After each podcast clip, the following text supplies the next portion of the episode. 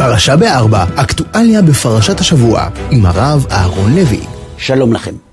לפני מספר שבועות השתתפתי בסדרת הרצאות של ארגון ערכים בארצות הברית.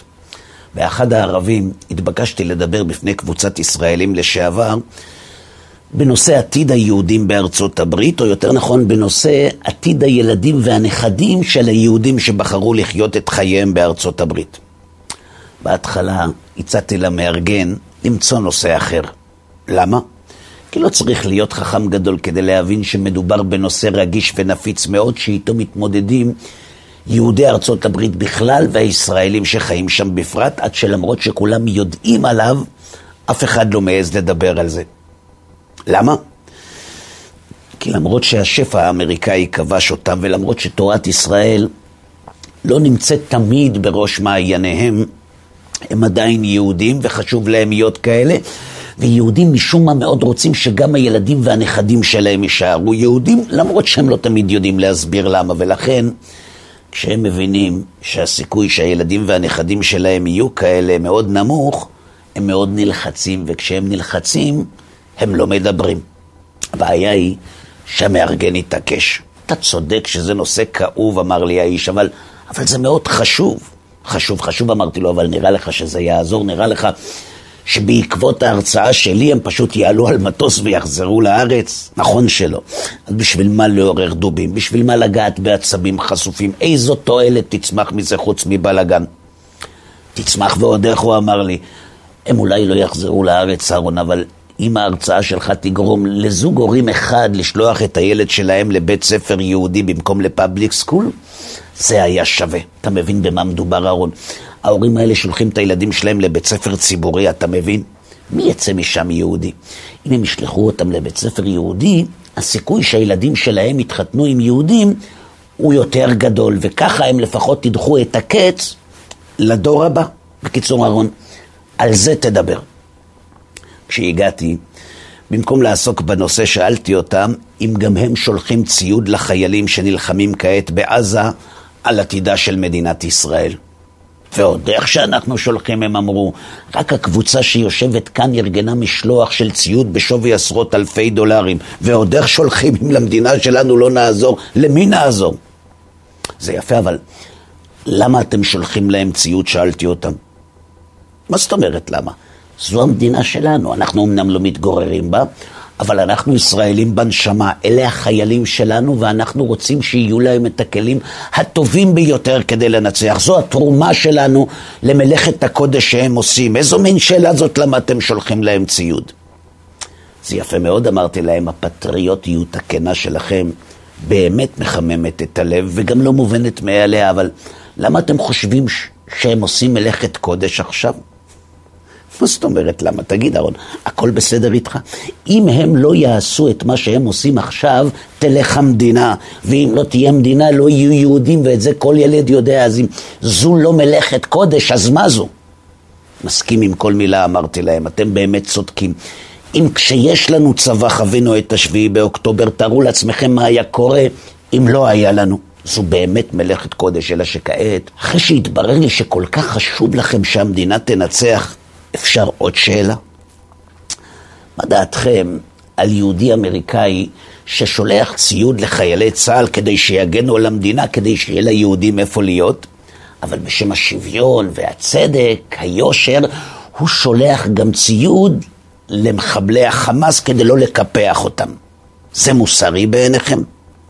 האנשים שישבו מולי הסתכלו על מי שהזמין אותי בעיניים רושפות כדי שיסביר להם את מי בדיוק הוא הביא כדי להרצות בפניהם. אלה שאני לא ויתרתי. מגיע לו, לא רצה להחליף נושא. שיתמודד. מה זאת אומרת מה דעתנו על האיש הזה, הם אמרו? הוא בוגד בעם שלו, זה מה שהוא, לסייע לאויב בזמן מלחמה, על איזה שוויון אתה מדבר? אנחנו נלחמים על החיים שלנו, כשאתה נלחם על החיים, אתה לא דואג לאויב שלך. ערכים של חופש ושוויון, הם מתאימים לזמנים של שלום, לא לזמנים של מלחמה, אתה מבין? בטח שאני מבין, אמרתי להם, את זה אני מאוד מבין. אתכם אני לא מבין. למה לא? פשוט מאוד. לפני רגע התגאיתם בפניי שאתם שולחים ציוד לחיילי צה"ל כדי שיגנו על המדינה, כדי שהיהודים לא ייעלמו. נכון שזה אומר שחשוב לכם שהעם היהודי יישאר על המפה? אז תגידו לי, איך מצד אחד אתם עוזרים ליהודים כדי שלא ייעלמו, ומצד שני, אתם גורמים להם להיעלם? ואז חברים, כל המשתתפים, כולל המארגן, התקוממו, ובדיוק לזה חיכיתי. אנחנו, הם אמרו, תגיד, אתה, אתה לא חושב שהגזמת? איך אתה לא מתבייש? אתה מאשים אותנו שאנחנו מסייעים להיעלמותו של העם היהודי?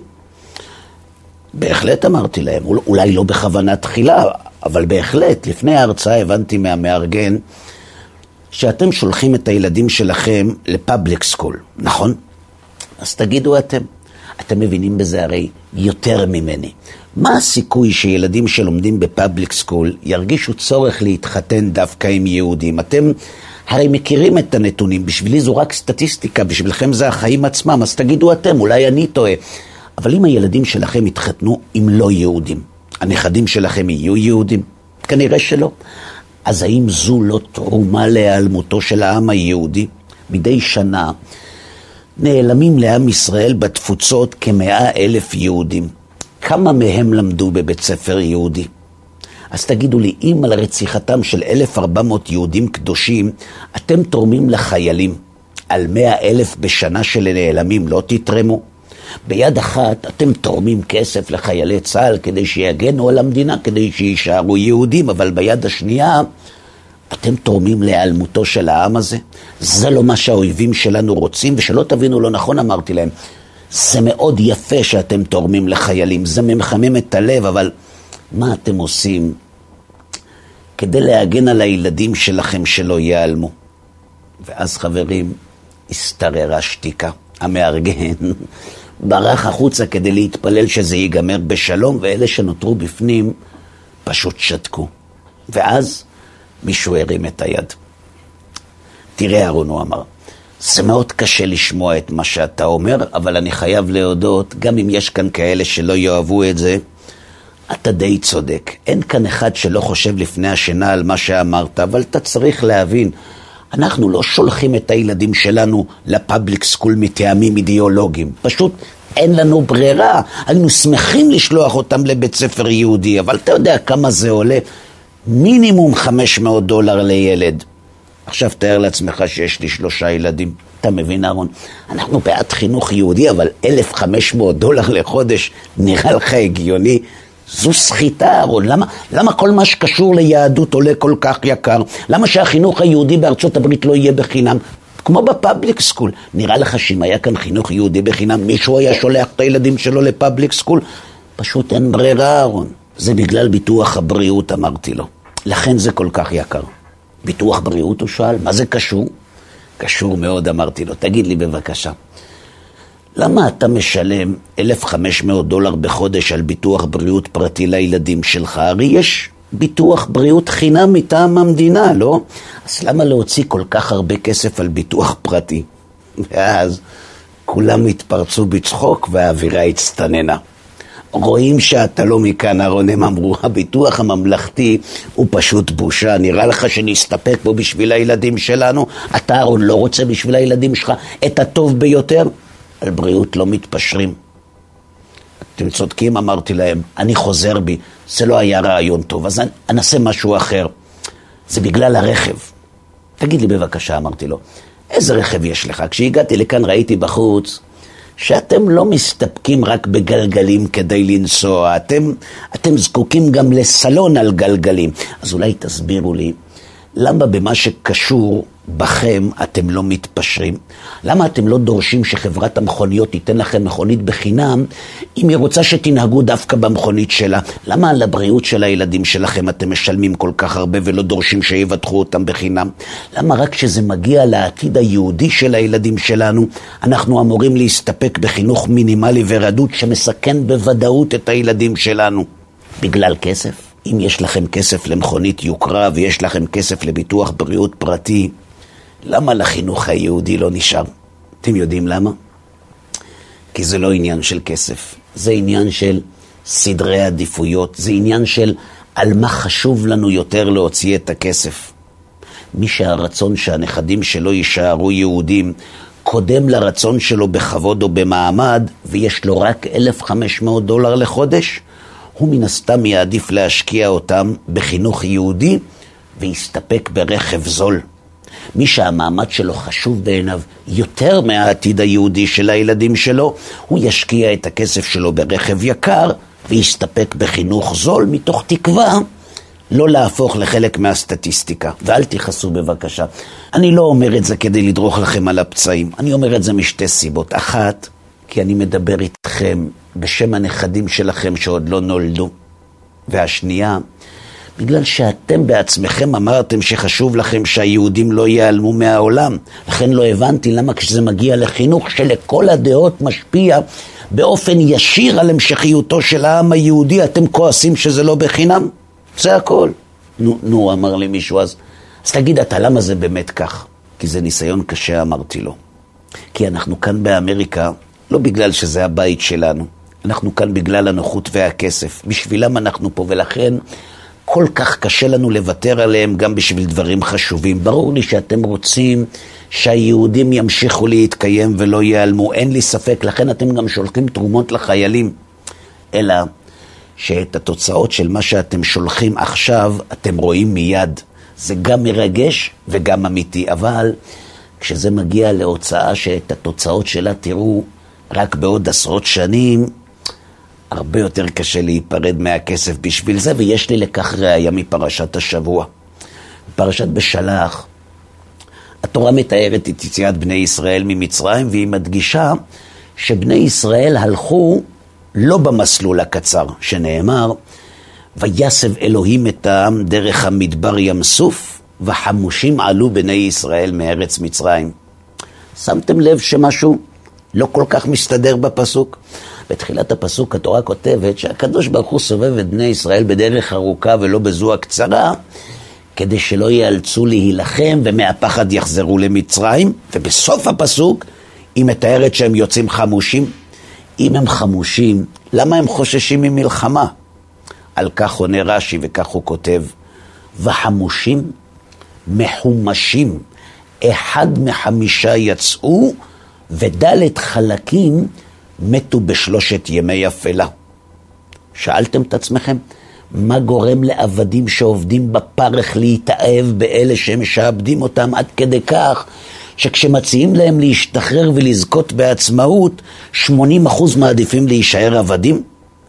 על כך עונה המדרש, לפי שהיו פושעים בישראל, שהיה להם פטרונים מן המצרים, והיה להם שם עושר וכבוד, ולא היו רוצים לצאת. הבנתם? בעם ישראל היו שלוש קבוצות, היו כאלה ששמחו לצאת ממצרים, היו כאלה שיצאו למרות שלא היו בטוחים שזה הדבר הנכון לעשות, אבל היו כאלה שנותרו במצרים. הרוב. למה? כי הם היו מסודרים, כי היו להם תפקידים, כי הם העדיפו להיות עבדים עשירים ולא עצמאים עניים, כי הרווח של ההווה היה חשוב להם יותר מהרווח שבעתיד. מי שרואה את הרווח שבעתיד יוצא ממצרים בשמחה.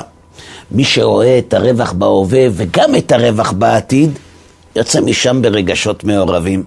אבל מי שהעדיף את ההווה של מצרים על העתיד של ארץ ישראל, הוא נשאר שם. לכן הקדוש ברוך הוא סובב אותם בדרך ארוכה, כי היו ביניהם לא מעט שלא היו בטוחים שזה הדבר הנכון לעשות, ואם הם היו צריכים להילחם, יכול להיות שמהפחד הם היו חוזרים למצרים. זה יפה מאוד, אמר לי האיש, אבל איך זה קשור אלינו בדיוק? פשוט מאוד אמרתי לו. גם אלה שנשארו במצרים חשבו שלהיות יהודי זה דבר חשוב, אלא שהם לא היו מוכנים לשלם בהווה על מה שהם יראו את הפירות שלו רק בעתיד. לכן הם נשארו במצרים והחושך המצרי הרג אותם בדיוק כמו שהחושך האמריקאי מזנב היום ביהודי ארצות הברית, בגלל שהנוחות שבהווה חשובה להם יותר מהנכדים היהודים שבעתיד. זה קשור משום שכמו שליהודים במצרים היה להם שם עושר וכבוד ולא היו רוצים לצאת, כך גם כאן ועכשיו, לכן זה דומה. כעת אמרתי להם, כל מה שנשאר לכל אחד מאיתנו לבדוק עם עצמו זה מה יותר חשוב לו, במה הוא מעדיף להשקיע, בלנדרובר מהניילונים כל שנה, כאן ועכשיו, או בנכד יהודי בעוד עשרות שנים בעתיד. ואז את הכסף כל אחד ישים על מה שבאמת יותר חשוב לו, ובקשר לבחינם אמרתי להם, אותי אמריקה לימדה שאין חיה כזאת, ואם בכל זאת יש, היא לא שווה את ההובלה. ועוד מילה לסיום, אתם יודעים, אמרתי להם, אולי זה יעזור לכם להחליט. אתם ואני צאצאים של אלה שבגלל העתיד ויתרו על ההווה. עכשיו תחליטו אתם. שבת שלום. פרשה בארבע, אקטואליה בפרשת השבוע, עם הרב אהרון לוי.